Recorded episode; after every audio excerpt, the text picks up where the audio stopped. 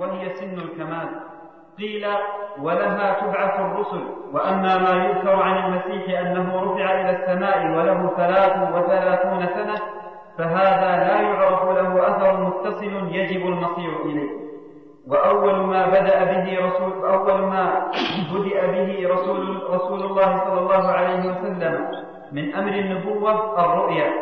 فكان لا يرى رؤيا إلا جاءت مثل فلق الصبح. قيل وكان ذلك ستة أشهر ومدة النبوة ثلاثة وعشرون سنة فهذه الرؤيا جزء من ست وأربعين جزءا من النبوة والله أعلم. ثم أكرمه الله تعالى بالنبوة فجاءه الملك وهو بغار حراء وكان يحب الخلوة فيه. فأول ما فأول ما أنزل عليه اقرأ باسم ربك الذي خلق هذا قول عائشة والجمهور. وقال جابر أول ما أنزل عليه يا أيها المدثر والصحيح قول عائشة لوجوه أحدها أن قوله ما أنا بقارئ صريح في أنه لم يقرأ قبل ذلك شيئا. الثاني الأمر بالقراءة في الترتيب قبل الأمر بالإنذار فإنه إذا قرأ في نفسه أنذر بما قرأه فأمره بالقراءة أولا ثم بالإنذار بما قرأه ثانيا. الثالث أن حديث جابر وقوله أول ما أنزل من القرآن يا أيها المدثر قول جابر وعائشة أخبرت عن خبره صلى الله عليه وسلم عن نفسه بذلك. الرابع أن حديث جابر الذي احتج به صريح في أنه قد تقدم نزول الملك عليه أولا قبل نزول يا أيها المدثر فإنه قال فرفعت رأسي فإذا الملك الذي جاءني بحراء فرجعت إلى أهلي فقلت زملوني دثروني. فأنزل الله يا أيها المدثر.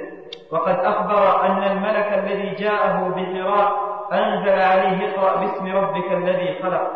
فدل حديث جابر على تأخر نزول يا أيها المدثر والحجة في روايته لا في رأيه والله أعلم.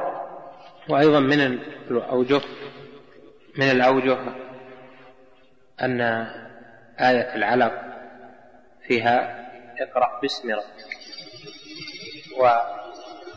وقراءة بسم الله موافقة لافتتاح المصحف بسم الله الرحمن الرحيم الحمد لله رب العالمين. ففيما بينهما من التناسب أن أول المقروء من القرآن أمر فيه بالقراءة ببسم الله وأول المكتوب من القرآن أمر فيه ببسم الله. وهذا وجه ظاهر لأن البسملة سابقة للقراءة بما أمر به الشرع. فصل في ترتيب الدعوة ولها مراتب المرتبة الأولى النبوة الثانية إنذار عشيرته الأقربين. الثالثة إنذار قوم الرابعة إنذار قوم ما أتاه من كثير من قبله وهم العرب خاصة.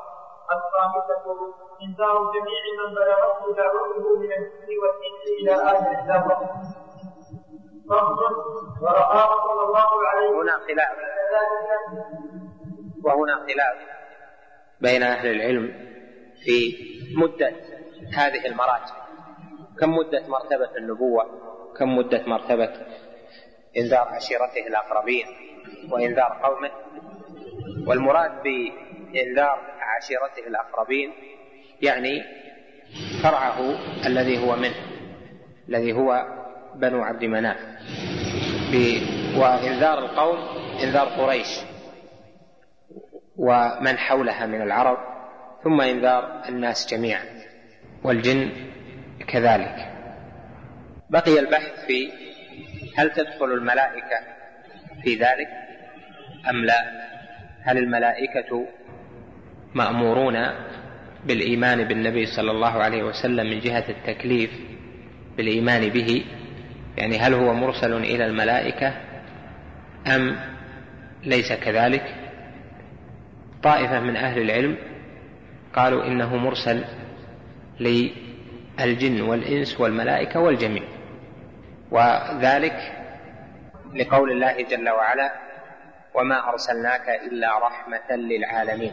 وقد تقرر أن العالمين يدخل فيها الملائكة لأنها اسم لكل ما سوى الله جل وعلا من العوالم. والقول الآخر أن الملائكة لا تدخل لأن المراد بالعالمين الجن والإنس دون غيرهم في قوله وما أرسلناك إلا رحمة للعالمين حتى تتوافق مع قوله جل وعلا قل يا أيها الناس إني رسول الله إليكم جميعا. فإذا على هذا النبوة مرتبة واحدة والرسالة تدرجت في مراحل لأن الرسالة معها الإنذار والنبوة ليس معها إنذار. وهذا من الفروق التي ذكرها أهل العلم بين النبوة والرسالة. أن النبوة فيها البشارة والرسالة فيها الإنذار. قال ابن القيم هنا المرتبة الأولى النبوة والثانية إنذار عشيرته الثالثة إنذار قومه الرابعة إنذار كذا آه، إنذار جميع ما بلغته الدعوة. والإنذار من أوجه الرسالة لأنه يكون لقوم مشركين. نعم. فصل وقام صلى الله عليه وسلم بعد ذلك ثلاث سنين يدعو إلى الله سبحانه مستخفيا. ثم نزل عليه فاصدع بما تؤمر وأعرض عن المشركين. فأعلن صلى الله عليه وسلم بالدعوة وجاهر قومه بالعداوة واشتد الأذى عليه وعلى المسلمين حتى حتى أذن الله حتى أذن الله لهم بهجرته. فصل في أسمائه صلى الله عليه وسلم. وكلها نعوت ليست أعلاما محضة لمجرد التعريف بل أسماء مشتقة من صفات قائمة به توجب له المدح والكمال. فمنها محمد وهو أشهرها وبها الله صريحا كما بيناه بالقرآن الواضح في كتاب جلاء في كتاب جلاء الأفهام. جلاء الأفهام بالكسر. الجلاء وما يصقل به الشيء حتى يكون قويا ناصعا والجلاء الذهاب. فإذا قلت جلاء الأفهام يعني ذهاب الأفهام. هذا غير مراد. إنما المراد جلاء الأفهام في فضل الصلاة والسلام على خير الأنام يعني أن كتابه هذا به تصقل الأذهان ويتضح لها فضل الصلاة والسلام على خير الأنام نعم. وهو كتاب نفيس أنفس ما كتب في الصلاة على النبي عليه الصلاة والسلام وهذا الكتاب. في كتاب جلاء الأفهام في فضل الصلاة والسلام على خير الأنام. وهو, وهو كتاب فرد في معناه لم يسبق إلى مثله في كثرة فوائده وغزارتها. بينا فيه الأحاديث الواردة في الصلاة والسلام عليه وصحيحها من حسنها ومعلولها وبينا ما في معلولها من العلل بيانا شافيا ثم أسرار هذا الدعاء وشرفه وما اشتمل عليه من الحكم والفوائد ثم مواطن الصلاة عليه ومحالها ثم الكلام في, في مقدار الواجب منها واختلاف أهل العلم فيه وترجيح الراجح. وترجيح الراجح وتزييف المزيف. ومخبر الكتاب فوق وصفه. مخبر ومخبر الكتاب فوق وصفه. هذا هذا رحمه الله ابن القيم. ابن القيم كثيرا ما يدل على كتبه في كتبه ويثني عليها ويعظمها. وهذا منه ليس من باب التزكية المذمومة بل لما كان الناس في زمنه منصرفين عن الحق في التوحيد وفي مقام النبي صلى الله عليه وسلم وفي فهم السنن كانت المصلحة أن يدلهم على ما كتب حتى يستفيدوا في هذه المسائل العظام. وابن القيم ذكر في مدارج السالكين ما به يعلم ما أخذه في مثل هذا الثناء على كتابه من أن الشيطان قد يأتي للعبد في مجلس ويقول له اسكت فإنك إذا تكلمت فربما أردت الرياء وربما أردت المباحات قال وهذا إنما أراد منك السكوت حتى لا ينتفع الخلق. فإذا أتتك نصيحة للخلق فأبدها ولا يثبطك عنها قول الشيطان إن هذا من الرياء وجاهد نفسك في الإخلاص. وهذا واضح المأخذ من أن العبد يأتي له شيئان. شيء يقول له اسكت وهو طلب الإخلاص وشيء يقول له اذكر ما تعلم إما عن نفسك أو عن كتابك أو عن غيرك. ويكون المراد زيادة الانتفاع بما ذكر في المسائل العظام المهمة توحيد وفي نشر السنة بيان الحق في منا في مقام النبي صلى الله عليه وسلم كهذا الكتاب وأشباه هذا. هذا ليس من تزكية النفس وليس من الرياء وليس من ثناء على النفس وإنما هو ترغيب في الحق. والترغيب في الحق لا بد منه ثم يجاهد العبد نفسه بالإخلاص في نفي ما قد يعرض للنفس من الرياء وأشباه ذلك أو من التسمية وأشباه ذلك. نعم. ومنها أحمد وهو الاسم الذي سماه به المسيح لسر ذكرناه في ذلك الكتاب. ومنها المتوكل ومنها الماحي والحاشر والعاقب والمقفل. وأيضا محمد محمد أبلغ من أحمد فإن محمد مصوغ لكثرة الخصال التي يحمد عليها. قد سمت العرب بمحمد في بضعة عشر رجلا قبل النبي عليه الصلاة والسلام كان اسمه محمد كانت أسماؤهم محمدا. وهذا بخلاف ما يشاع من أنه أول من سمي بمحمد هو النبي عليه الصلاة والسلام. هذا غلط بل قد سمي به جماعة كثيرة قبله عليه الصلاة والسلام. وتسمية بمحمد معناه ذو الخصال المحمودة الكثيرة لأنه مبني على المبالغة مفعل يعني كثير الخصال التي يحمد عليها. والعرب حين تسمي بهذا من جهة التفاؤل بأنه يكون له هذه الخصال الكثيرة التي يحمد عليها. ومحمد بن عبد الله نبينا عليه الصلاة والسلام سمي بذلك قدرا من الله جل وعلا وإلهاما لوالديه بهذا الاسم لأنه عليه الصلاة والسلام كثير الخصال المحمودة فيما يكون في عمره عند الله جل وعلا وعند خلقه. المقصود أن اسم محمد هو كثير معناه كثير الخصال المحمودة وهكذا كان عليه الصلاة والسلام فهو اسم طابق معناه. وأما غيره عليه الصلاة والسلام ممن سمي قبله بهذا الاسم فهي أسماء لم تطابق معناها. فحصل الفرق ما بين تسميته عليه الصلاة والسلام وبين تسمية غيره من العرب بهذا الاسم من هذه الجهة أن اسمه طابق المسمى والمعنى. وأما اسم غيره فكان اسما بلا حقيقة المعنى. وأحمد أقل من محمد من حيث الدلالة على المبالغة.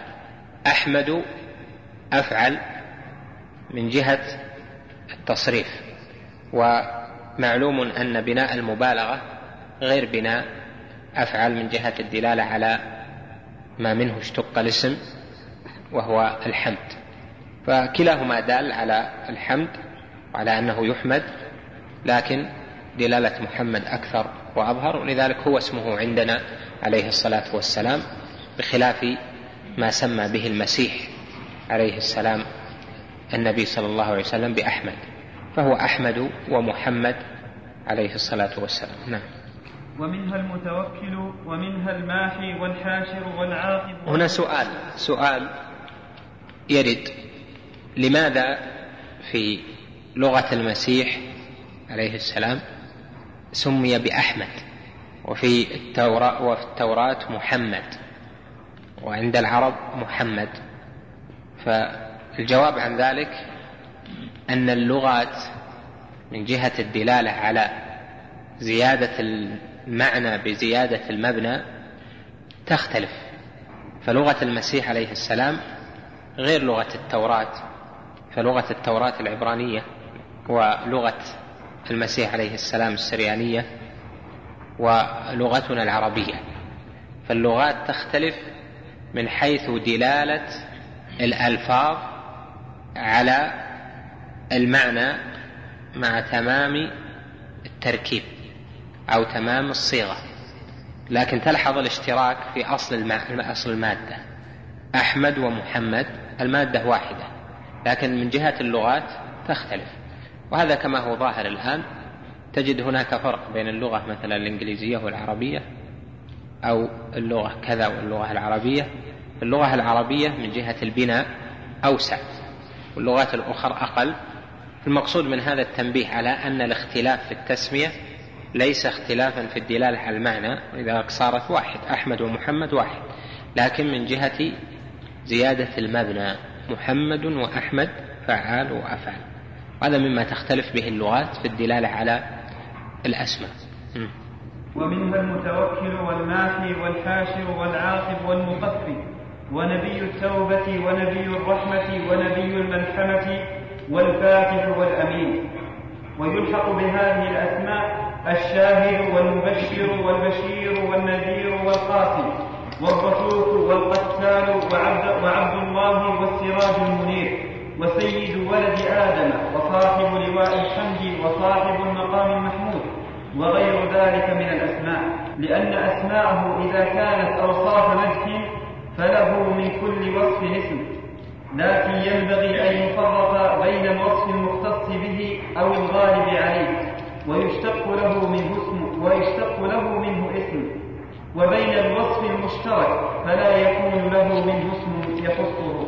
ولهذا من الغلو الذي حصل عند المتأخرين بناء على عدم فهم هذا الكلام فهم الصحيح جعلوا له عليه الصلاة والسلام أسماء كثيرة تزيد على المئة وجعلوا منها تسعة وتسعين اسما اشتقوها من الأوصاف التي كان عليها النبي صلى الله عليه وسلم.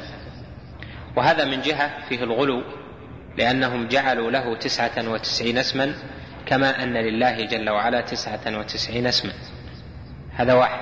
والثاني أن تلك الأسماء ليست مشتقة من صفات يختص بها عليه الصلاة والسلام وإنما من صفات مشتركة بينه وبين غيره. والاسم إذا كان يطلق على الشخص من جهة الاشتقاق فإنه لا بد فيه من مراعاة الاختصاص حتى يصبح اسما دالا عليه. أما ما يشترك فيه عليه الصلاة والسلام مع غيره فإنه لا يناسب أن يطلق عليه اسم من جهة الصناعة. ولهذا نقول من الغلط تسميته عليه الصلاة والسلام بأكثر تلك الأسماء لأنها ليست مختصة به. بخلاف محمد وأحمد فهو أخص من سمي بمحمد لأنه ليس ثم أحد من البشر له من الخصال التي يحمد عليها ما للنبي صلى الله عليه وسلم. كذلك المتوكل فهو أعظم الخلق توكلا على الله جل وعلا مختص به. كذلك الماحي وكذلك الحاشر والعاقب والمقفي كل هذه مختص بها عليه الصلاة والسلام. نعم. وقال ابن جبير وقال ابن جبير وقال جبير بن مطعم سمى لنا رسول الله صلى الله عليه وسلم وأنا الماحي يمحو الله بي الكفر وأنا الحاشر الذي يحشر الناس على قدميه والعاقب الذي ليس بعده نبي. وأسماؤه صلى الله عليه وسلم نوعان.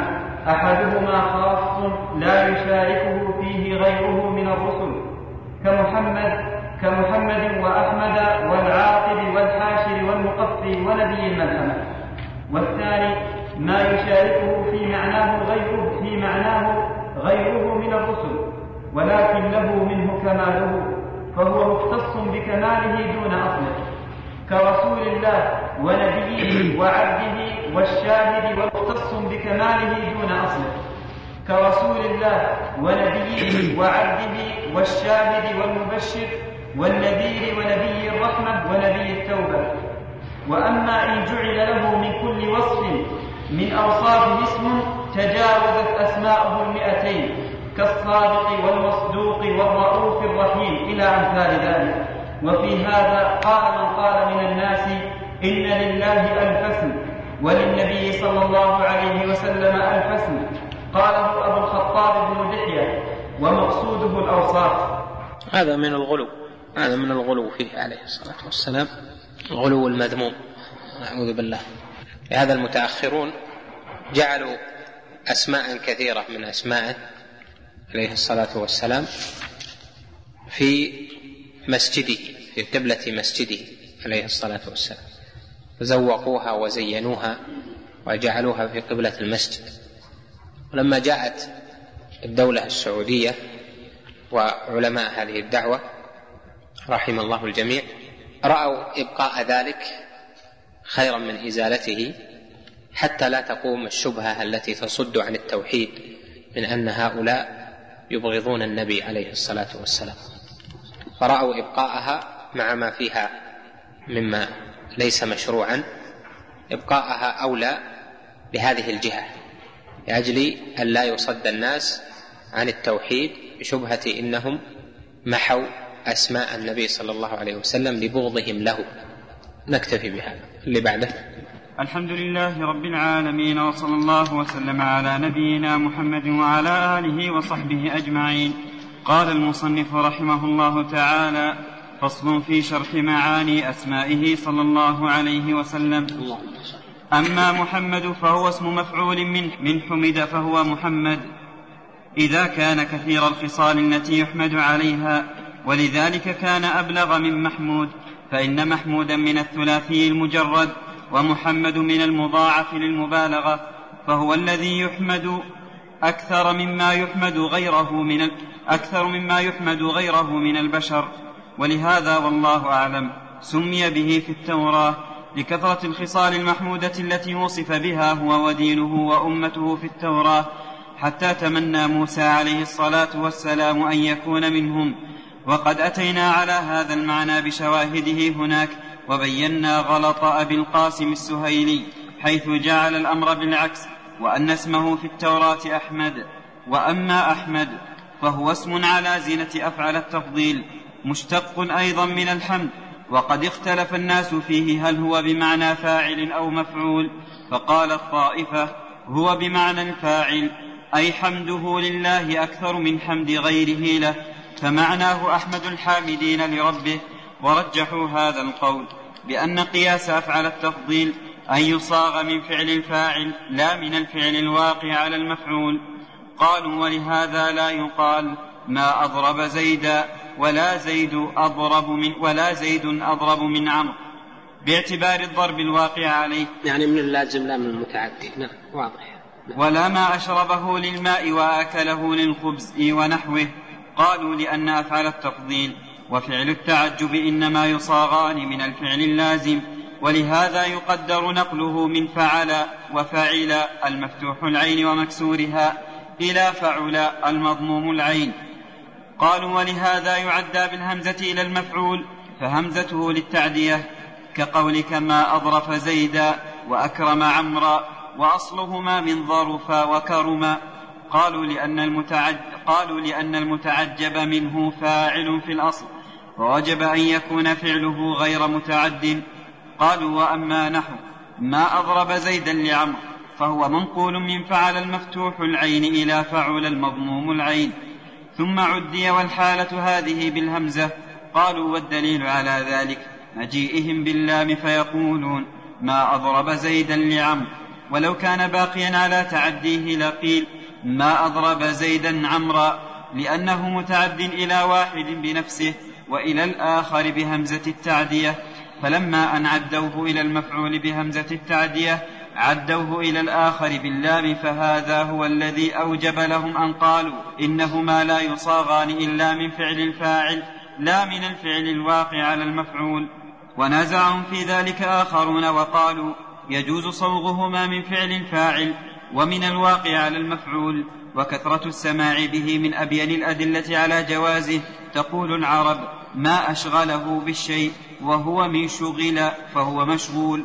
النبي عليه الصلاة والسلام له أسماء كثيرة جمعت في مؤلفات خاصة بما جاء في الأحاديث لكن كثير منها لا يصح والذي صح قليل لا يبلغ ما عدوه حيث أوصلوه إلى مئة اسم أو أكثر.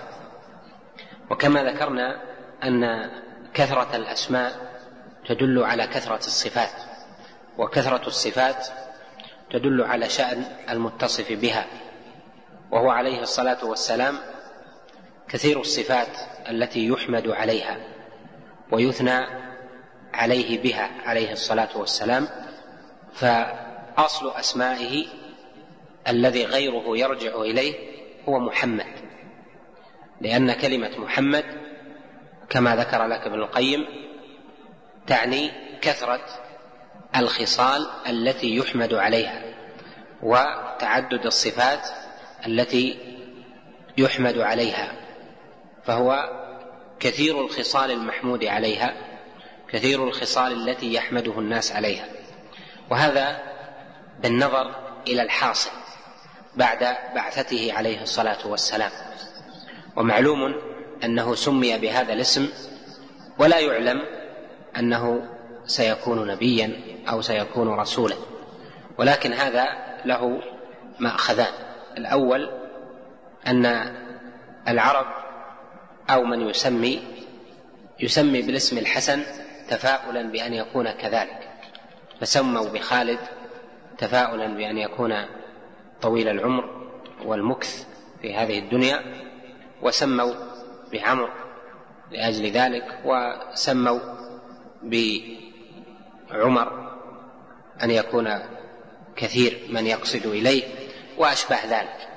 فسمي بمحمد تفاؤلا بان يكون كثير الخصال المحموده وبينا لك أنه سمي بمحمد كثير من أهل الجاهلية. عدد منهم سموا بمحمد. بعض أهل العلم يقول هم أربعة وبعضهم يوصلهم إلى سبعة عشر أو بضعة عشر نفسا.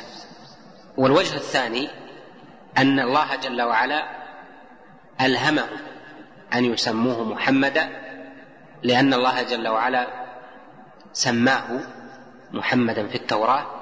وسماه أحمد في الإنجيل كما جاء في سورة الصف وهذا الإلهام ليطابق الاسم المسمى. والبشر قل أن يطابق الاسم المسمى فيهم. وذلك إذا كان فيه تزكية أو حمد أو ما أشبه ذلك. فأحق من سمي بمحمد هو الرسول عليه الصلاة والسلام محمد بن عبد الله عليه الصلاة والسلام. هو أحق من سمي بهذا الاسم لأن الاسم طابق المسمى فكثرت خصاله التي حمد عليها بل كل خصلة وصفة يحمد عليها بشر فهي فيه عليه الصلاة والسلام. فكان هذا الاسم محمد أجمع أسمائه عليه الصلاة والسلام وأسماؤه الأخرى ترجع إليه. أما اسم أحمد فهو راجع إلى محمد من جهة أنه يثنى عليه بذلك وهذا على أن أحمد متعدية. وعلى ما ذكر اولا يكون معنى أحمد أنه أحمد الناس لربه كما ذكر لك اولا. وتكون أحمد هذه من اللازم في ذلك. نعم. أقول مر عن البحث النحوي أظن فيه بحث نحوي في أحمد. شوف الاسم اللي بعده. فلنرجع إلى المقصود فنقول تقدير أحمد على قول الأولين أحمد الناس لربه نعم. وعلى قول هؤلاء أحق الناس وأولاهم بره هو الذي يحمد نعم. يحمد أفضل مما يحمد غيره. فمحمد في الكثرة والكمية وأحمد في الصفة والكيفية فيستحق من الحمد أكثر مما يستحق غيره وأفضل مما يستحق غيره فيحمد أكثر حمد وأفضل حمد حمده البشر. فالاسمان واقعان على المفعول وهذا أبلغ في مدحه وأكمل معنى. ولو أريد معنى الفاعل لسمي الحماد أي كثير الحمد. فإنه صلى الله عليه وسلم كان أكثر الخلق حمدا لربه فلو كان اسمه أحمد باعتبار حمده لربه لكان أولى به الحماد كما سميت بذلك أمة كما سميت بذلك أمته. وأيضا فإن هذين الاسمين إنما اشتقا من أخلاقه وخصائصه المحمودة التي لأجلها استحق أن يسمى محمدا صلى الله عليه وسلم. وأحمد وهو الذي يحمده أهل السماء وأهل الأرض وأهل الدنيا وأهل الآخرة لكثرة خصائله المحمودة التي تفوق عد العادين وإحصاء المحصين وقد أشبعنا هذا المعنى في كتاب الصلاة والسلام عليه الصلاة والسلام. وإنما ذكرناها هنا كلمات يسيرة اقتضتها حال المسافر وتشتت قلبه وتفرق, هم وتفرق همته وبالله المستعان وعليه التكلان. وأما اسمه المتوكل ففي صحيح البخاري عن عبد الله بن عمرو قال قرأت في التوراة صفة النبي صلى الله عليه وسلم محمد رسول الله عبدي ورسولي سميته المتوكل ليس بفظ ولا غليظ ولا سخاب في الأسواق ولا يجزي بالسيئة السيئة بل يعفو ويصفح ولن أقبضه حتى أقيم به الملة العوجاء بأن يقولوا لا إله إلا الله.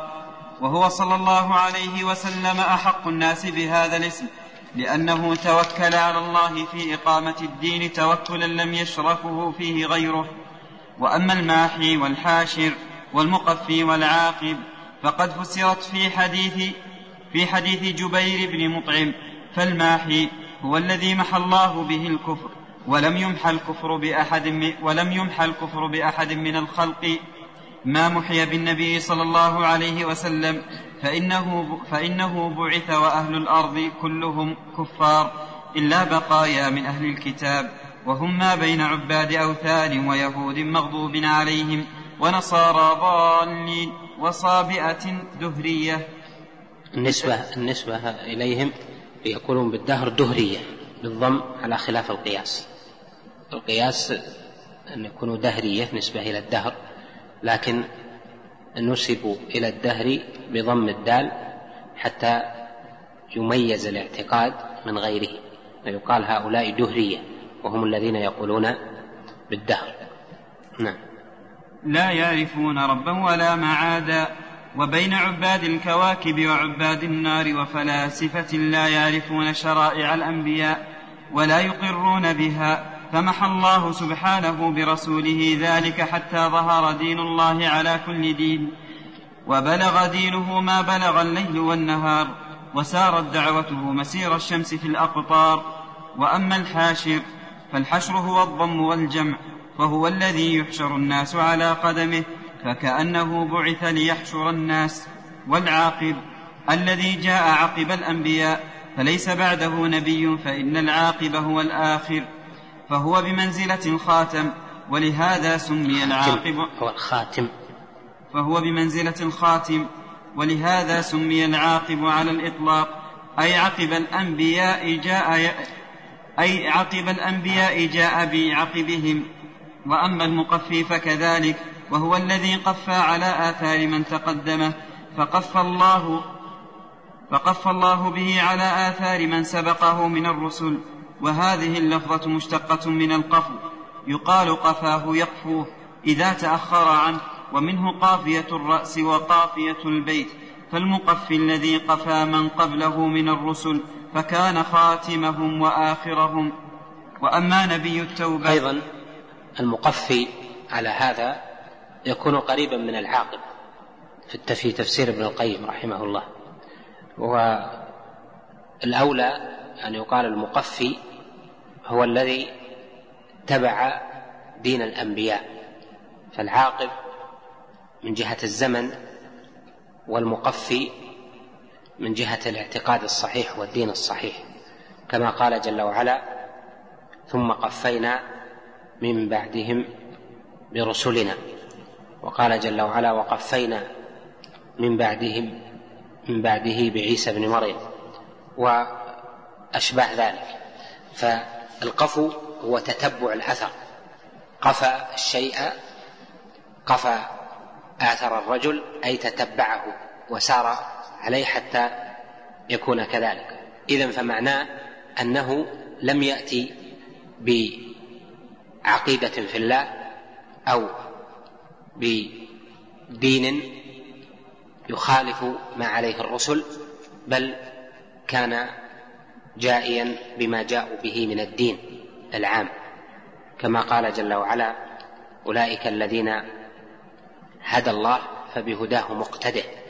وقال عليه الصلاة والسلام الأنبياء إخوة لعلات الدين واحد والشرائع شتى. فهذا أنسب من كون المقفي يرجع إلى تتبع آثار أو إلى كونه وافق من قبله وسار على أثرهم لدلالة الكتاب والسنة على ذلك. فاذا هو ليس بدعا من الرسل بل جاء بما جاءت به الرسل قبله عليه الصلاة والسلام إلا أن شريعته خاصة به عليه الصلاة والسلام. نعم. وأما نبي التوبة فهو الذي فتح الله به باب التوبة على أهل الأرض فتاب الله عليهم توبة لم يحصل. توبة لم يحصل مثلها لأهل الأرض قبله. وكان صلى الله عليه وسلم أكثر الناس استغفارا وتوبة حتى كانوا يعدون له في المجلس الواحد مائه مرة. رب اغفر لي وتب علي. إنك أنت التواب الغفور. وكان يقول يا أيها الناس توبوا إلى الله ربكم فإني أتوب إلى الله في اليوم مائه مرة. وكذلك توبة أمته أكمل من توبة سائر الأمم. وأسرع قبولا وأسهل تناولا وكانت توبه من قبلهم من أصعب الأشياء حتى كان من توبة بني إسرائيل من عبادة العجل قتل أنفسهم. وأما هذه الأمة فلكرامتها على الله تعالى جعل توبتها الندم والإقلاع. وأما نبي الملحمة فهو ونبي التوبة فيه إبطال لإعتقاد النصارى في عيسى عليه السلام وأنه المخلص للبشر من ذنوبهم وأن خطيئة آدم لحقت الناس جميعا وأن عيسى عليه السلام بقتله كما يزعمون تخلص البشر من أثر الذنب وتيب عليهم جميعا وحصل لهم بعيسى التوبة. وهذا اعتقاد باطل محدث ما جاء به عيسى عليه السلام وإنما زينه لهم بولس اليهودي كما هو معروف وأشياعه.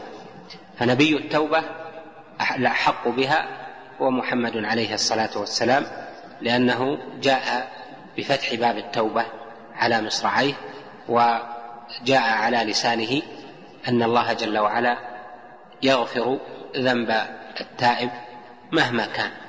حتى ولو كان مشركا الشرك الأكبر حتى ولو كان حاد الله جل وعلا أو حتى لو كان أهلك أهل الأرض فإنه إذا تاب تاب الله جل وعلا عليه.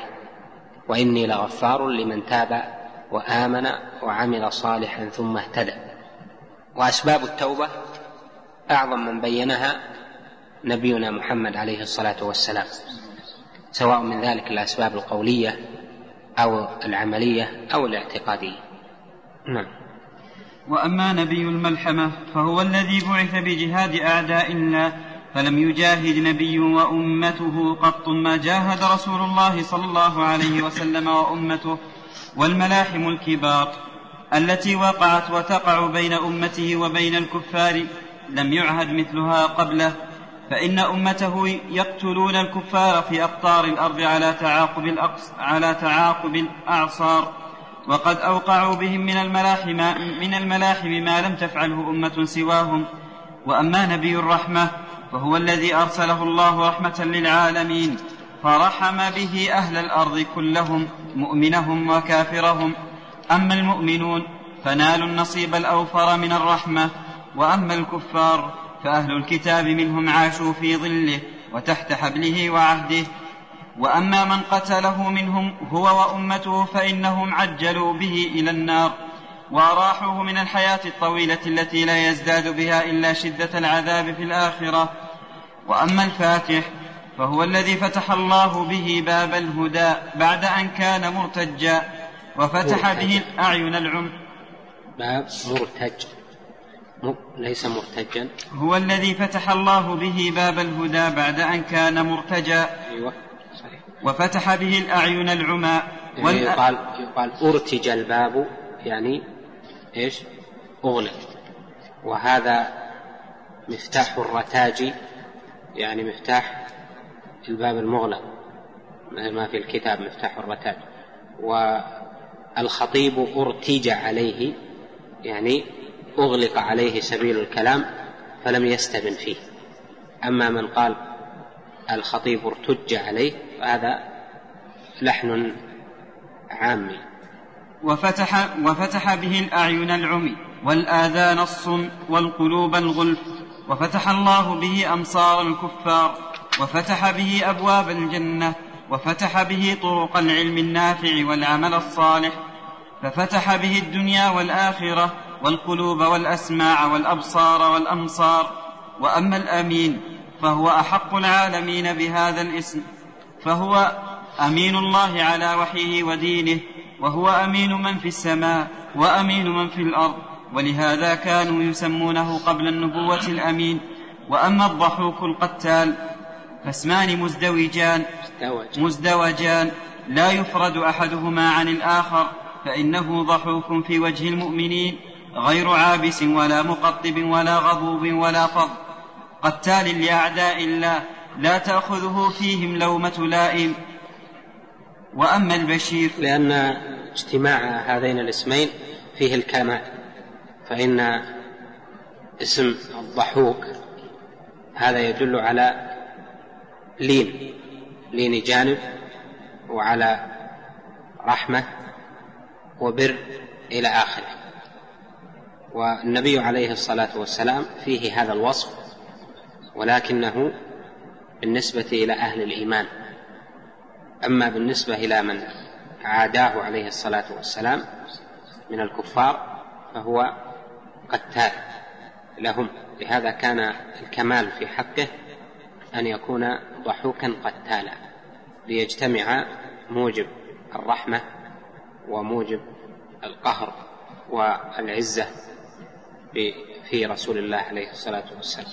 نعم. وأما البشير فهو المبشر لمن أطاعه بالثواب والنذير المنذر لمن عصاه بالعقاب. وقد سماه الله عبده في مواضع من كتابه منها قوله وأنه لما قام عبد الله يدعوه وقوله تبارك الذي نزل الفرقان على عبده وقوله فأوحاها إلى عبده ما أوحى. وقوله وإن كنتم في ريب مما نزلنا على عبدنا. وثبت عنه في الصحيح أنه قال أنا سيد وأنا سيد ولد آدم أنا سيد ولد آدم يوم القيامة ولا فخر.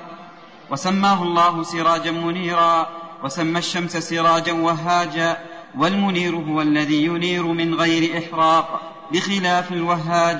فإن فيه نوع إحراق وتوهج. رحم الله ابن القيم. بركة جزاك الله بسم الله الرحمن الرحيم. الحمد لله رب العالمين وصلى الله وسلم على نبينا محمد وعلى آله وصحبه أجمعين. قال المصنف رحمه الله تعالى فصل في ذكر الهجرتين الأولى والثانية. لما كثر المسلمون وخاف منهم الكفار اشتد أذاهم له صلى الله عليه وسلم وفتنتهم إياه. فأذن لهم رسول الله صلى الله عليه وسلم في الهجرة إلى الحبشة وقال إن بها ملكا لا يظلم لا يظلم الناس عنده. فهاجر من المسلمين اثنا عشر رجلا وأربع نسوة منهم عثمان بن عفان. وهو أول من خرج ومعه زوجته رقية بنت رسول الله صلى الله عليه وسلم فأقاموا في الحبشة في أحسن جوار فبلغهم أن قريشا أسلمت وكان هذا الخبر كذبا فرجعوا إلى مكة ولما بلغهم أن الأمر أشد, أشد مما كان رجع منهم من رجع ودخل رجع. رجع منهم من رجع ودخل جماعة فلقوا من قريش أذى شديدا وكان ممن دخل عبد الله بن مسعود. ثم أذن لهم في الهجرة ثانيا إلى الحبشة فهاجر من الرجال ثلاثة وثمانون رجلا إن كان فيهم عمار فإنه يشك فيه. ومن النساء ثمان عشرة امرأة ثمان عشرة امرأة فأقاموا عند النجاشي على أحسن حال. ومن النساء؟ ثمان عشرة وش عندك؟ ثمان عشرة فيه ياء؟ لا.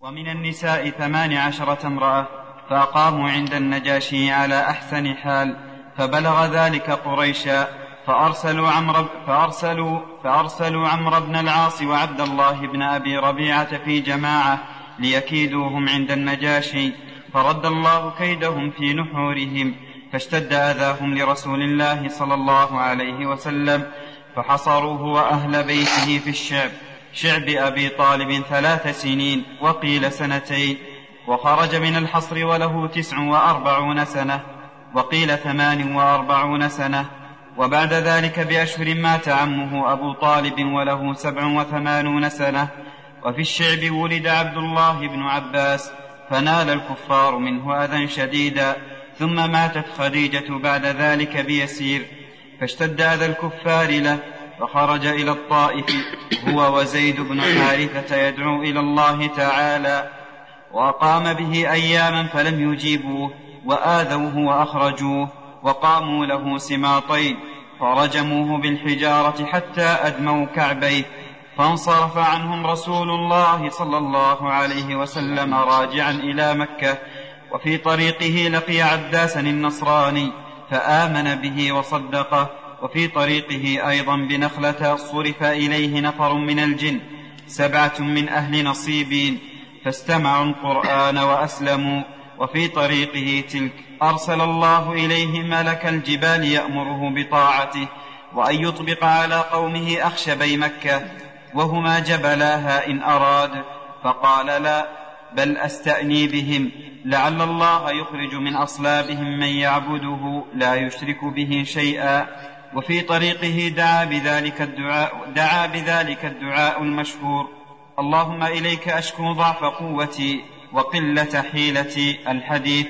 ثم دخل مكة في جوار المطعم بن عدي. ثم أسري بروحه وجسده إلى المسجد الأقصى. ثم عرج به إلى فوق السماوات بجسده وروحه إلى الله عز وجل فخاطبه وفرض عليه الصلوات وكان ذلك مرة واحدة. هذا أصح الأقوال. وقيل كان ذلك مناما. وقيل بل يقال أس وقيل بل يقال أسري به. ولا يقال يقظة ولا مناما. وقيل كان الإسراء إلى بيت المقدس يقظة وإلى السماء مناما. وقيل كان الإسراء مرتين مرة يقظة, مرة يقظة ومرة مناما وقيل بل أسري به ثلاث مرات وكان ذلك بعد المبعث بالاتفاق. وأما ما وقع في حديث شريك أن ذلك كان قبل أن يوحى إليه فهذا مما عد من أغلاط شريك الثمانية وسوء حفظه لحديث الإسراء. وقيل أن هذا كان إسراء المنام قبل الوحي وأما إسراء اليقظة فبعد النبوة وقيل بل الوحي ها هنا مقيد وليس بالوحي المطلق الذي هو مبدأ النبوة والمراد قبل أن يوحى إليه في شأن الاسرار فأسري به فجأة من غير تقدم إعلام والله أعلم.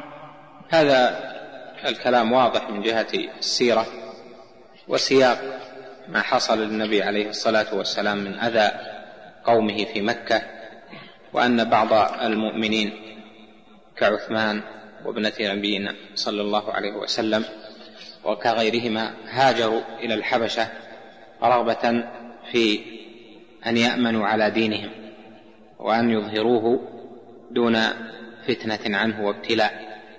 فكانت الهجرة إلى الحبشة مرتين كما سمعت والنبي عليه الصلاة والسلام أصابه الحصار مع الصحابة في القصة المعلومة أيضا وخرج إلى الطائف في أحداث معلومة. وابن القيم رحمه الله أراد بذلك أن يهيئ بهجرة النبي عليه الصلاة والسلام للمدينة وهي الهجرة العظيمة التي هي فتح الفتوح وأكبر نعمة بعد الإسلام على أهل على أمة محمد عليه الصلاة والسلام. وذكر الإسراء وأنه كان بروحه وجسده عليه الصلاة والسلام وكذلك المعراج. والإسراء كما هو معلوم هو المشي ليلا يعني من مكة إلى بيت المقدس كما قال سبحان الذي أسرى بعبده ليلا من المسجد الحرام إلى المسجد الأقصى. والإسراء وقع بعد هزيع من الليل بعد مضي شيء من الليل وهو, المعلوم من قوله جل وعلا ليلا. فقال سبحان الذي أسرى بعبده ليلا. وفي قوله أسرى معنى المشي ليلا. وفي قوله بعبده أنه بجسده وروحه. وفي قوله ليلا بعدها أنه كان بعد هزيع من الليل. لأن العرب لا تميز الإسراء مع كونه يقع ليلا بليلا إلا إذا كان المراد بعد شيء من الليل. يعني نفهم أنه لم يسرى به عليه الصلاة والسلام في أول الليل بل بعد مضي شيء من الليل وهذا هو الذي جاء في الروايات كما هو معلوم. وكذلك المعراج والمعراج عروجه عليه الصلاة والسلام في السماء باستخدام الآلة التي أعدت لذلك آلة العروج وهي المعراج.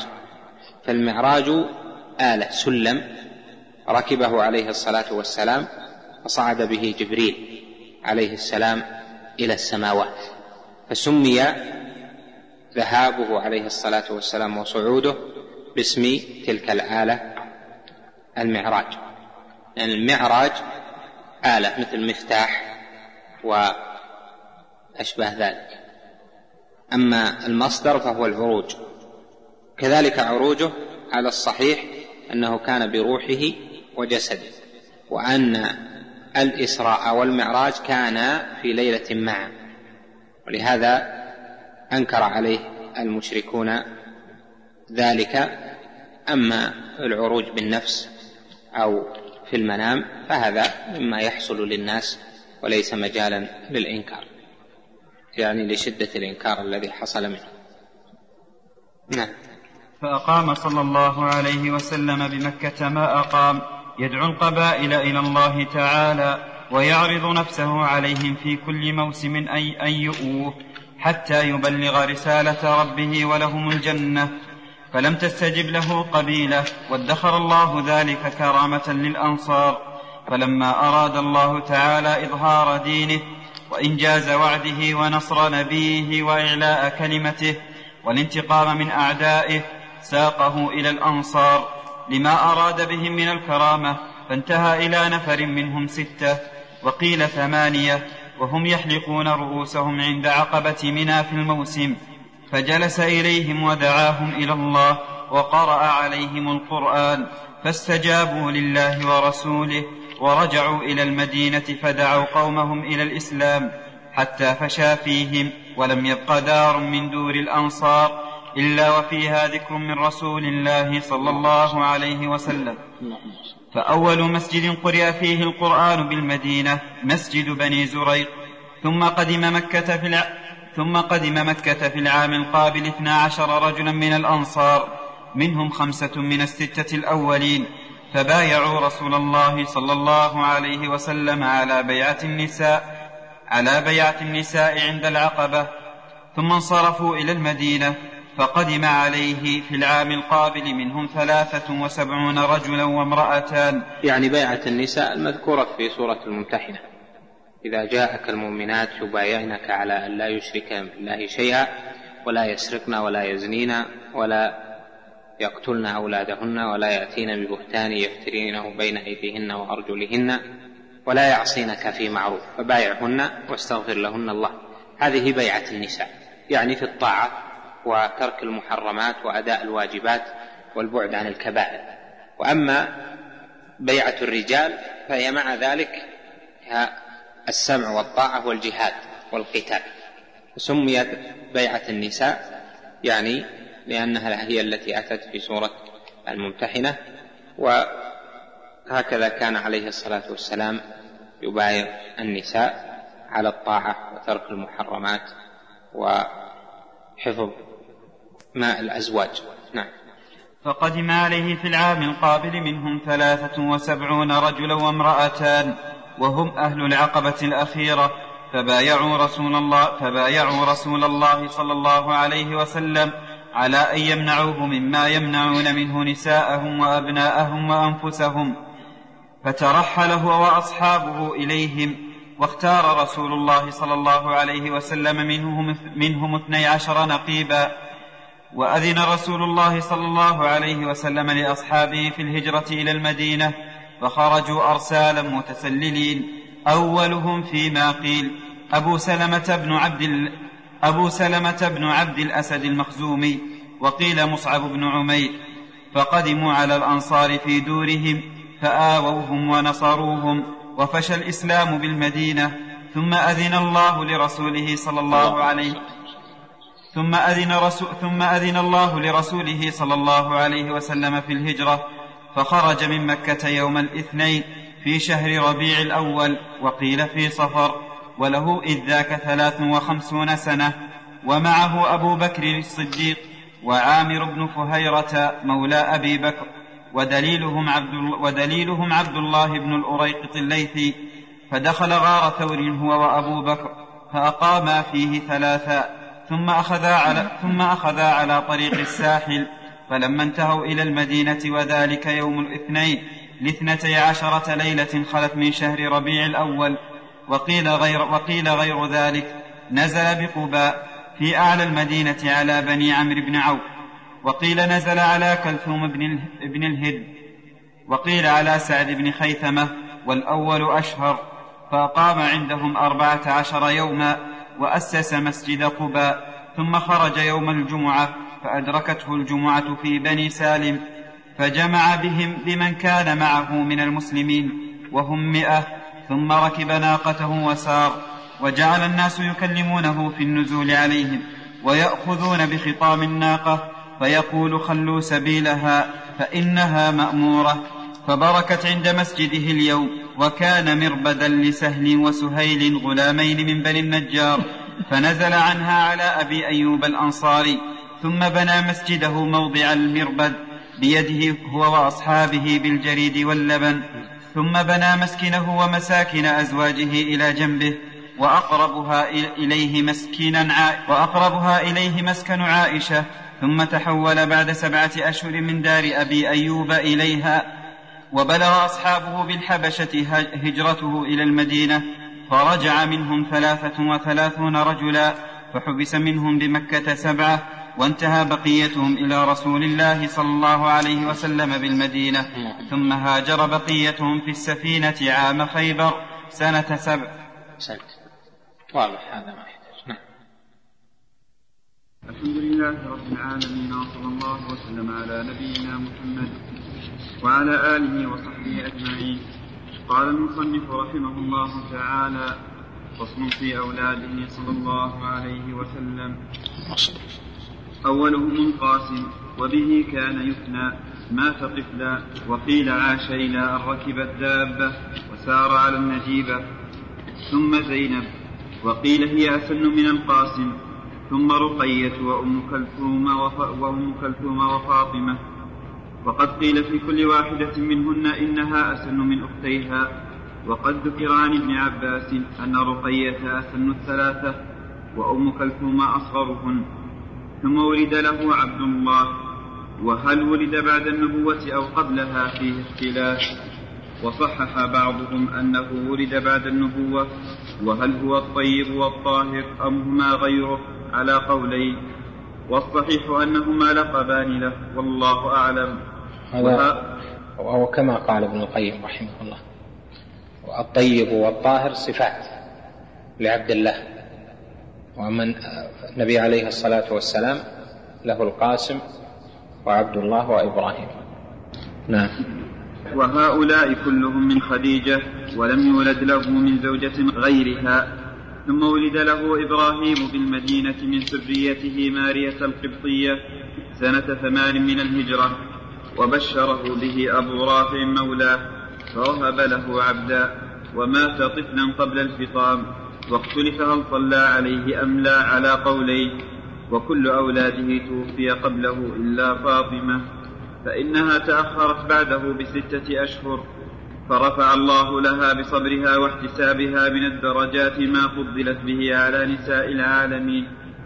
وفاطمة أفضل بناته على الإطلاق وقيل إنها أفضل نساء العالمين وقيل بل أمها خديجة وقيل بل عائشة وقيل بل بالوقف في ذلك فصل في أعمامه وعماته صلى الله عليه وسلم. أما إبراهيم فالصحيح أنه صلي عليه. إبراهيم بن النبي عليه الصلاة والسلام. من أهل العلم من قال إنه لم يصلى عليه ولكن الصواب أنه صلي عليه. ومات إبراهيم وله أكثر من سنة من العمر. نعم. فصل في أعمامه وعماته صلى الله عليه وسلم. فمنهم أسد الله وأسد رسوله سيد الشهداء حمزة, حمزة بن عبد المطلب والعباس وأبو طالب واسمه عبد مناف وأبو لهب واسمه عبد العزى والزبير وعبد الكعبة والمقوم وضرار وقثم والمغيرة ولقبه حجل والغيداق واسمه مصعب وقيل نوفل وزاد بعضهم العوام ولم يسلم منهم إلا حمزة والعباس. وأما عماته فصفية أم الزبير بن العوام وعاتكة وبرة وأروى وأميمة وأم حكيم البيضاء. أسلم منهن صف أسلم منهن صفية واختلف في إسلام عاتكة وأروى. وصحح بعضهم إسلام وصحح بعضهم إسلام أروى. وأسن أعمامه الحارث وأصغرهم سنا العباس وعقب منه حتى ملأ أولاده الأرض وقيل أحصوا في زمن المأمون فبلغوا ستمائة ألف وفي ذلك بعد لا يخفى وكذلك أعقب أبو طالب وأكثر والحارث وأبو لهب وجعل بعضهم الحارث والمقوم واحدا وبعضهم الغيداق وحجلا واحدا فصل في أزواجه صلى الله عليه وسلم. في كتب مختصة بهم وبأولادهم من أمثلها كتاب الزبير بن بكار نسب قريش وأخبار. ذكر فيه كل واحد من القرشيين وما له من الولد والأخبار وهو كتاب كبير. طبع منه بعضه طبع منه مجلدة واحدة والباقي لم يطبع. وكذلك المقريزي أيضا صنف في هذا كتابا سماه إمتاع الأسماع بما للرسول صلى الله عليه وسلم من الأنباء والحفدة والمتاع. هذا بآل البيت. وفيه أخبار سير تاريخ إلى آخره. نعم. فصل في أزواجه صلى الله عليه وسلم. أولاهن خديجة بنت خويلد القرشية الأسدية الأسدية. تزوجها قبل النبوة ولها أربعون سنة. ولم يتزوج عليها حتى ماتت. وأولاده الأس... الأسدية ليست في قريش. هي أسدية. الأسدية لبطن من قريش لجدهم هذا أسد أسد. أما الأسدية في غير قريش وهي قريبة من الأزدية أزدية وأسدية يعني في قريش يقال أسدية بلا بلا امتراء والأسدية بالتحريك. نعم. أولاهن خديجة بنت خويلد القرشية الأسدية تزوجها قبل النبوة ولها أربعون سنة ولم يتزوج عليها حتى ماتت. طبعا حق النسبة النسبة يعني من حيث قواعد أهل النسب أن يبدأوا بالفخذ قبل البطن وأن يبدأوا بالبطن قبل القبيل فحقها أن يقال الأسدية القرشية يعني أن ينتقل من الأدنى للأعلى. يقال المخزومي القرشي. وهكذا. نعم. البكري المخزومي يعني أبو بكر المخزومي القرشي. وأولاده كلهم منها إلا إبراهيم. والصنعة قبل أو النسبة. يعني في قاعدة عند أهل النسب وأهل التراجم في ذلك. يعني ما تصفها صف. مثلا تقول مثلا إيش؟ الأسدي المكي القرشي أو تقول القرشي المكي الأسدي يقصف يعني النسب هذه أو تأتي الصناعة. مثلا تنسبه إلى صناعته. تقول العطار المكي إيش؟ الأسدي العطار الأسدي المكي القرشي. لا لهم قاعدة في ذلك وهو وهذه القاعدة مدونة في كتب التاريخ والنسب والتراجم تراجعونه وهي التي آثرته على النبوة وجاهدت معه وواسته بنفسها ومالها وأرسل الله إليها السلام مع جبريل. وهذه خاصة لا تعرف لامرأة سواها وماتت قبل الهجرة بثلاث سنين ثم تزوج بعد موتها بأيام سودة بنت زمعة القرشية وهي التي وهبت يومها لعائشة. ثم تزوج بعدها أم عبد الله عائشة الصديقة بنت الصديق المبرأة من فوق سبع سماوات. حبيبة رسول الله صلى الله عليه وسلم. اللهم صل عائشة بنت أبي بكر الصديق. وعرضها عليه الملك قبل نكاحها في سرقة من حرير. وقال هذه زوجتك. تزوج بها في شوال وعمرها ست سنين. ست. وعمرها ست سنين. وبنى بها في شوال في السنة الأولى من الهجرة وعمرها تسع سنين. ولم يتزوج بكرا غيرها وما نزل عليه الوحي في لحاف امرأة غيرها وكانت أحب الخلق إليه ونزل عذرها من السماء واتفقت الأمة على كفر قاذفها وهي أفقه نسائه وأعلمهن بل أفقه نساء الأمة وأعلمهن على الإطلاق إيش أعد اتفقت إيش؟ واتفقت الأمة على كفر قاذفها وهي أفقه نسائه وأعلمهن. يعني المقصود بعد نزول البراءة. أما قبل نزول البراءة فمن قذفها له حكم القاذف من المؤمنين. ومن قذف عائشة من الصحابة كحسان ومصطح وغيره هؤلاء ليسوا كفارا بالاتفاق بل هم من صحابة رسول الله صلى الله عليه وسلم. أما بعد نزول البراءة فمن قذفها بعد تبرئة الله جل وعلا لها فإنه كافر. لما؟ لأنه كذب بالقرآن. نعم. وهي أفقه نسائه وأعلمهن بل أفقه نساء الأمة وأعلمهن على الإطلاق. وكان الأكابر من أصحاب النبي صلى الله عليه وسلم يرجعون إلى قولها ويستفتونها. وقيل إنها أسقطت من النبي صلى الله عليه وسلم سقطا ولم يثبت ثم تزوج حفصة بنت عمر بن الخطاب رضي الله عنه وذكر أبو داود أنه طلقها ثم راجعها ثم تزوج ثم تزوج زينب بنت خزيمة بن الحارث القيسية من بني هلال بن عامر وتوفيت عنده بعد ضمه لها بشهرين. ثم تزوج أم سلمة هند بنت, بنت أبي أمية القرشية المخزومية واسم أبي أمية حذيفة بن المغيرة وهي آخر نسائه موتا وقيل آخرهن موتا صفية واختلف في من ولي تزويجها منه واختلف في من ولي تزويجها منه فقال ابن سعد في الطبقات وليتزويجها منه سلمة بن أبي سلمة دون غيره من أهل بيتها. ولما زوج النبي صلى الله عليه وسلم سلمة بن أبي سلمة أمامة أمامة بنت حمزة التي اختصم فيها علي وجعفر وزيد قال هل قال هل جزيت سلمة؟ يقول ذلك لأن سلمة هو الذي تولى تزويجه دون غيره من أهلها. ذكر ذكر هذا في ترجمة سلمة ثم ذكر في ترجمة أم سلمة عن الواقدي حدثني حدثني مجمع بن يعقوب. مجمع. مجامع. مجمع. حدثني مجمع بن يعقوب عن أبي بكر بن محمد بن عمر بن أبي سلمة عن أبيه أن رسول الله صلى الله عليه وسلم أن رسول الله صلى الله عليه وسلم خطب أم سلمة إلى ابنها عمر إلى ابنها عمر بن أبي سلمة فزوجها رسول الله صلى الله عليه وسلم وهو يومئذ غلام صغير.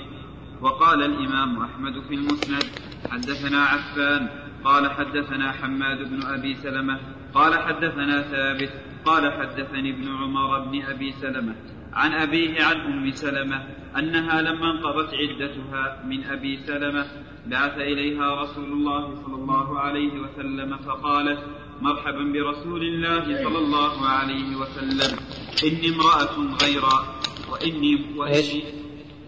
إني امرأة إيش؟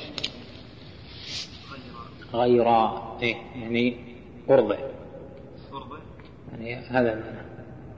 يبدو أن هذا معنى. امرأة غيرا يعني أرضع نعم. إني امرأة غيرا شوفوا ما فسرها تحت ها؟ نعم. وإني مصبية وليس من أوليائي حاضرا الحديث. وفيه فقالت لابنها عمر. مصبية يعني عندي صبيان. فقالت لابنها عمر قم فزوج رسول الله صلى الله عليه وسلم. فزوجه وفي هذا نظر فإن عمر هذا كان سنه لما توفي رسول الله صلى الله عليه وسلم تسع سنين ذكره ابن سعد. سعد. ذكره ابن سعد وتزوجها رسول الله صلى الله عليه وسلم في شوال سنة أربع فيكون لها من العمر فيكون له من العمر حينئذ ثلاث سنين. ومثل هذا لا يزوج. قال ذلك ابن سعد وغيره. ولما قيل ذلك للإمام أحمد قال من يقول إن عمر كان صغيرا؟ قال أبو الفرج بن الجوزي ولعل أحمد قال هذا قبل ولعل أحمد قال هذا قبل أن يقف على مقدار سنه. وقد ذكر مقدار وقد ذكر مقدار سنه جماعة من المؤرخين ابن سعد وغيره.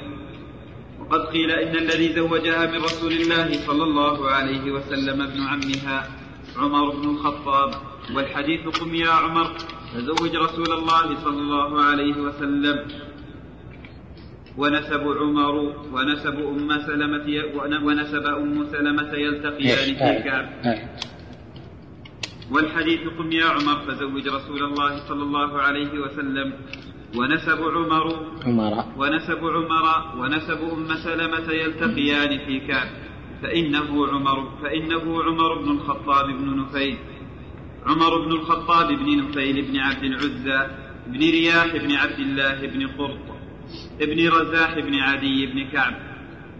وأم سلمة بنت بنت أبي أمية بن المغيرة بن المغيرة بن عبد الله بن عمر. بن مخزوم بن يقظة بن مرة بن كعب. فوافق اسم ابن فوافق اسم ابنها فوافق اسم ابنها عمر اسمه. فقالت قم يا عمر تزوج رسول الله صلى الله عليه وسلم. فظن بعض الرواة أنها أنه ابنها. فرواه بالمعنى وقال فقالت لابنها وذهل عن تعذر ذلك لصغر سنه. ونظير هذا وهم بعض الفقهاء في هذا الحديث. وروايتهم له. فقال رسول الله صلى الله عليه وسلم قم يا غلام فزوج أمك. قال أبو الفرج بن قال أبو الفرج بن الجوزي وما عرفنا هذا في الحديث.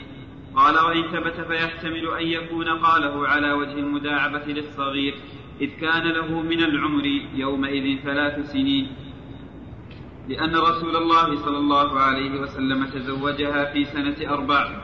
ومات ومات ولعمر تسع سنين. ورسول الله صلى الله عليه وسلم لا يفتقر نكاحه إلى ولي. وقال ابن عقيل ظاهر كلام أحمد أن النبي صلى الله عليه وسلم لا يشترط في نكاحه الولي في نكاحه الولي وأن ذلك من خصائصه. ثم تزوج زين ثم تزوج زينب بنت جحش. وهذا الذي ذكره ابن القيم رحمه الله هو التحقيق عند أهل العلم. بأن الذي زوج هو عمر بن الخطاب رضي الله عنه لأنه أقرب العصبة. والمعروف في الشريعة أن الذي يكون وليا للمرأة أقرب العصبات إليها والعصبات مترتبة وإذا لم يكن لها عصبة حاضر قريب فينتقل إلى العصبة الأبعد. وعمر ابن عمها وإن لم يكن ابن عم قريب فهو ابن عم بعيد وهو أقرب العصبات فزوجها عمر بن الخطاب رضي الله عنه. هذا هو الصحيح. وتزويج عمر لا لافتقار النكاح إلى الولي ولكن وذلك لأن الأولياء ليس منهم من يكره نكاح رسول الله صلى الله عليه وسلم بل هو شرف لهم ولكن تزويج عمر لأجل أن المرأة لا تزوج نفسها من جهة الأدب فيزوجها أقرب الأولياء إليها. وأما عمر بن أبي سلمة فصغير جدا وتعلمون قصة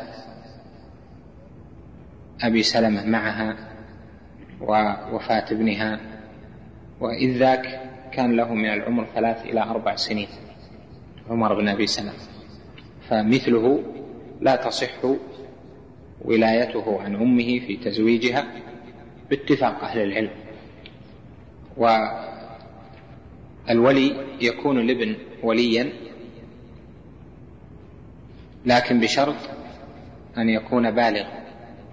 أما إذا كان دون البلوغ فولايته ليست بقائمة ليست بصحيحة على أمه يعني من جهة التزويج. فالمقصود أن الروايات التي فيها أن الذي زوج عمر بن أبي سلمة وأنه أو زوجها ابنها هذه كلها غلط. والصحيح أنه عمر بن الخطاب وقم يا عمر فزوج وأن ما زاد عن هذه اللفظة تصرف الرواة. ظنا منهم لجهلهم بالنسب أن عمر هو ابنها. نعم. ثم تزوج زينب بنت جحش من بني أسد. من بني أسد بن خزيمة وهي ابنة عمته أميمة. وفيها نزل قوله تعالى فلما قضى زيد منها وطرا زوجناكها. وبذلك كانت تفتخر على نساء النبي صلى الله عليه وسلم.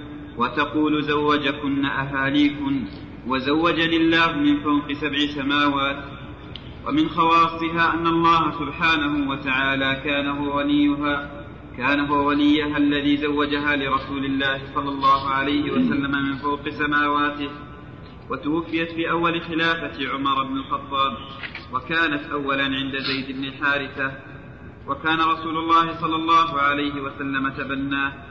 فلما طلقها زيد زوجه الله تعالى إياها لتتأسى به أمته في نكاح أزواج من تبنوا. وتزوج صلى الله عليه وسلم جويرية بنت الحارث بن أبي ضرار ابن أبي ضرار المصطلقية وكانت من سبايا بني المصطلق فجاءته تستعين به على كتابتها فأدى عنها, فأدى عنها كتابتها وتزوجها. ثم تزوج أم حبيبة واسمها رملة بنت أبي سفيان صخر بن حرب القرشية الأموية وقيل اسمها هند. تزوجها وهي ببلاد الحبشة مهاجرة وأصدقها عنه النجاشي وأصدقها عنه النجاشي أربعمائة دينار وسيقت إليه من هناك. وماتت في أيام أخيها معاوية. هذا هو المعروف المتواتر عند أهل السير والتواريخ. وهو عندهم بمنزلة نكاحه لخديجة بمكة ولحفصة بالمدينة ولصفية بعد خيبر. وأما حديث عكرمة بن عمار لكن الإصداق الإصداق ب 400 دينار هذا فيه فيه نظر ظاهر. يحتاج إلى تحقيق واللي يحضرني في هذا أنه لا يصح أن النجاشي هو الذي أصدقها بهذا. فينبغي أن يراجع. يعني من جهة المكان صحيح. جهة المكان. نعم. أم حبيبة تزوجها النبي صلى الله عليه وسلم في الحبشة. مثل ما تزوج خديجة بمكة وحفصة في المدينة وأشبه هذه أمور معروفة ثابتة. نعم. وأما حديث عكرمة بن وأما حديث عكرمة بن عمار عن أبي زميل عن ابن عباس أن أبا سفيان قال للنبي صلى الله عليه وسلم أسألك ثلاثا فأعطاه إياهن. منها وعندي أجمل العرب أجمل العرب أم حبيبة أزوجك إياها. فهذا الحديث غلط لا خفاء فيه. قال أبو محمد بن قال أبو محمد بن قال أبو محمد بن حزم وهو موضوع بلا شك. كذبه عكرمة كذبه عكرمة بن عمار. وقال ابن الجوزي في هذا الحديث هو وهم من بعض الرواة لا شك فيه ولا تردد. وقد اتهموا به عكرمة بن عمار. لأن أهل التاريخ أجمعوا على أن أم حبيبة كانت تحت عبد الله بن جحش وولدت له وهاجر بها وهما مسلمان إلى أرض الحبشة ثم تنصر وثبتت أم حبيبة على إسلامها فبعث رسول الله صلى الله عليه وسلم إلى النجاشي يخطبها عليه فزوجه إياها وأصدقها عنه صداقا وذلك في سنة سبع من الهجرة. وجاء أبو سفيان في زمن الهدنة فدخل عليها فثنت فراش رسول الله صلى الله عليه وسلم حتى لا لا يجلس عليه. ولا خلاف أن أبا سفيان ومعاوية أسلما في فتح مكة سنة ثمان هذا من الأحاديث التي غلط فيها مسلم رحمه واللي رواه مسلم ها؟ لأن هذا وهم وهم ظاهر. هذا يدل على أن اتفاق أهل السير والتاريخ على شيء. أنه يقضى به على الروايات. هذا هو صنيع المحققين في علل الحديث فإنهم يعلون بعض الأحاديث وإن كان ظاهر الإسناد الصحة والرجال ثقات يعلونها بتوهيم الرواة. إذا كان العلماء من أهل الاختصاص كان في السير والتاريخ إذا كانوا مجمعين على خلاف ما ذكر. فأم حبيبة الإجماع منعقد على أنها كانت في الحبشة. وأن النبي صلى الله عليه وسلم تزوجها هناك. وقول أبي سفيان هذا الكلام هذا ليس له وجه لأنها لم تكن عنده. نعم. وأيضا ففي هذا الحديث أنه قال له وتؤمرني حتى وتؤمرني حتى أقاتل الكفار كما كنت أقاتل المسلمين. قال نعم ولا يعرف أن النبي صلى الله عليه وسلم أمر أبا سفيان البتة. وقد أكثر الناس الكلام في هذا الحديث وتعددت طرقهم في وجهه فمنهم من قال كيف عند هذا؟ نكتفي بهذا القدر. نعم. بسم الله الرحمن الرحيم. الحمد لله رب العالمين وصلى الله وسلم على نبينا محمد وعلى آله وصحبه أجمعين. قال المصنف رحمه الله تعالى وقد أكثر الناس الكلام في هذا الحديث وتعددت طرقهم في وجهه. امضي امضي أقول امشي مر على عرفنا القولين أقول بينا الصحيح فيها. اترك الأقوال هذه. وتزوج صلى الله عليه وسلم صفية بنت حيي بن أخطب سيد بني النضير من ولد هارون بن عمران أخي موسى فهي ابنة نبي وزوجة نبي. وكانت من أجمل نساء العالمين وكانت قد صارت وكانت قد صارت له من الصفي أمة فأعتقها وجعل أمة فأعتقها وجعل عتقها صداقها فصار ذلك سنة للأمة إلى يوم القيامة أن يعتق الرجل أمته ويجعل عتقها صداقها فتصير زوجته بذلك فإذا قال أعتقت أمتي وجعلت عتقها صداقها أو قال جعلت عتق أمتي صداقها صح العتق والنكاح. وصارت زوجته من غير احتياج إلى تجديد عقد ولا ولي وهو ظاهر مذهب أحمد وكثير من أهل الحديث. وقال الطائفة هذا خاص بالنبي صلى الله عليه وسلم وهو مما خصه الله به في النكاح دون الأمة وهذا قول الأمة الثلاثة ومن وافقهم. والصحيح القول الأول لأن الأصل عدم الاختصاص حتى يقوم عليه دليل. والله سبحانه لما خصه بنكاح الموهوبة له قال فيها خالصة لك من دون المؤمنين. ولم يقل هذا في المعتقة. ولا قاله رسول الله صلى الله وسلم. ولا قاله رسول الله صلى الله عليه وسلم ليقطع تأسي الأمة به في ذلك. فالله سبحانه أباح له نكاح امرأة من تبناه لئلا يكون على الأمة حرج في نكاح أزواج من تبنوا فدل على أنه إذا نكح نكاحا فلأمته التأسي به. ما لم يأت عن الله ورسوله نص بالاختصاص وقطع للتأسي وهذا ظاهر. ولتقرير هذه المسألة وبسط الحجاج فيها وتقرير أن جواز مثل هذا هو مقتضى الأصول والقياس. موضع آخر وإنما نبهنا عليه تنبيها. العتق. العتق صح صداقا لأنه في مقابلة إسقاط المال. لأنها لو فرض أنها تريد أن تعتق نفسها فلا بد أن تشتري نفسها. وتدفع لسيدها مالا. ثم تعتق. ثم يعطيها السيد هذا المال فيرجعه إليها صداقة. فأسقطت الواسطتين وصار العتق صداقة لأنها هي تعطي مثل المكاتب يعطي المال يعني على فرق تقرير يعني وجه كون العتق صار صداقا أن المال دخل. وأسقط. فصار العتق صداقا لأنه مال.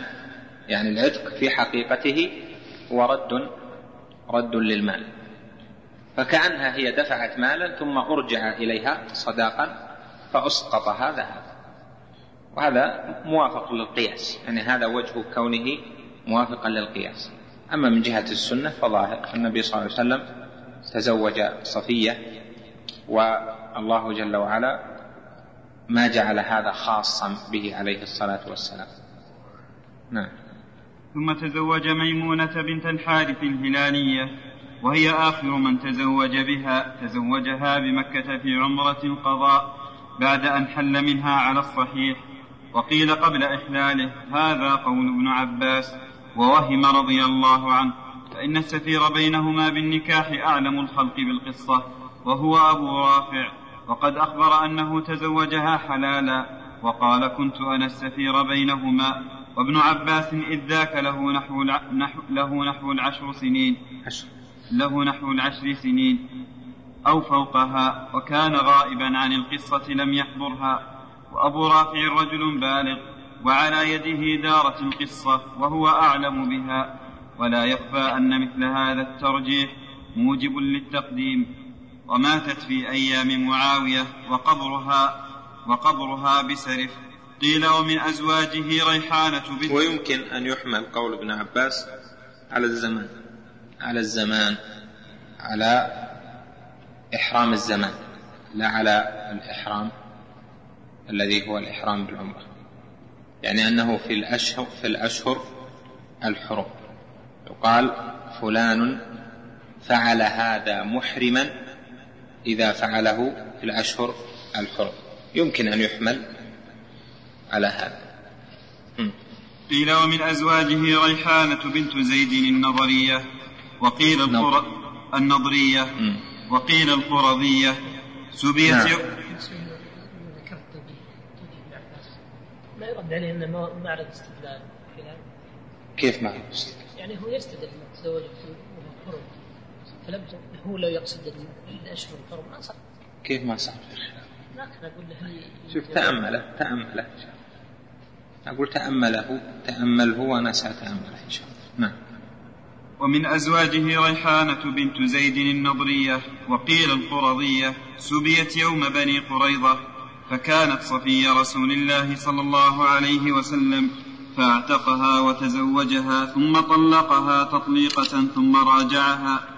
وقالت طائفة بل كانت أمته وكان يطأها بملك اليمين حتى توفي عنها فهي معدودة في السرار لا في الزوجات والقول الأول اختيار الواقدي ووافقه عليه شرف الدين الدمياطي وقال هو الأثبت عند أهل العلم وفيما قاله نظر فإن المعروف أنه فإن المعروف أنها من سراريه وإمائه والله أعلم.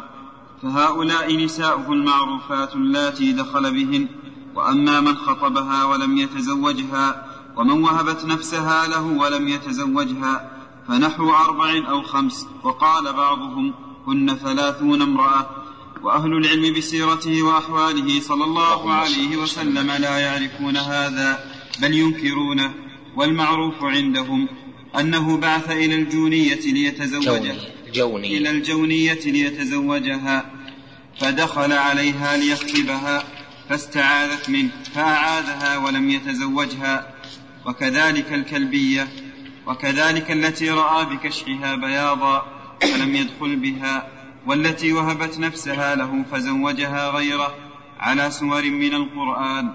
هذا هو المحفوظ والله أعلم. ولا خلاف أنه صلى الله عليه وسلم توفي عن تسع وكان يقسم منهن لثمان عائشة وحفصة وزينب بنت جحش وأم سلمة وصفية وأم حبيبة وميمونة وسودة وسودة وجويرية وأول نسائه لحوقا به بعد وفاته صلى الله عليه وسلم زينب, زينب بنت جحش سنة عشرين. وآخرهن موتا أم سلمة. أخي المستمع الكريم تابع ما تبقى من مادة هذا الشريط على الشريط التالي. مع تحيات تسجيلات الراية الإسلامية بالرياض هاتف رقم أربعة تسعة واحد واحد تسعة ثمانية خمسة. والسلام عليكم ورحمة الله وبركاته.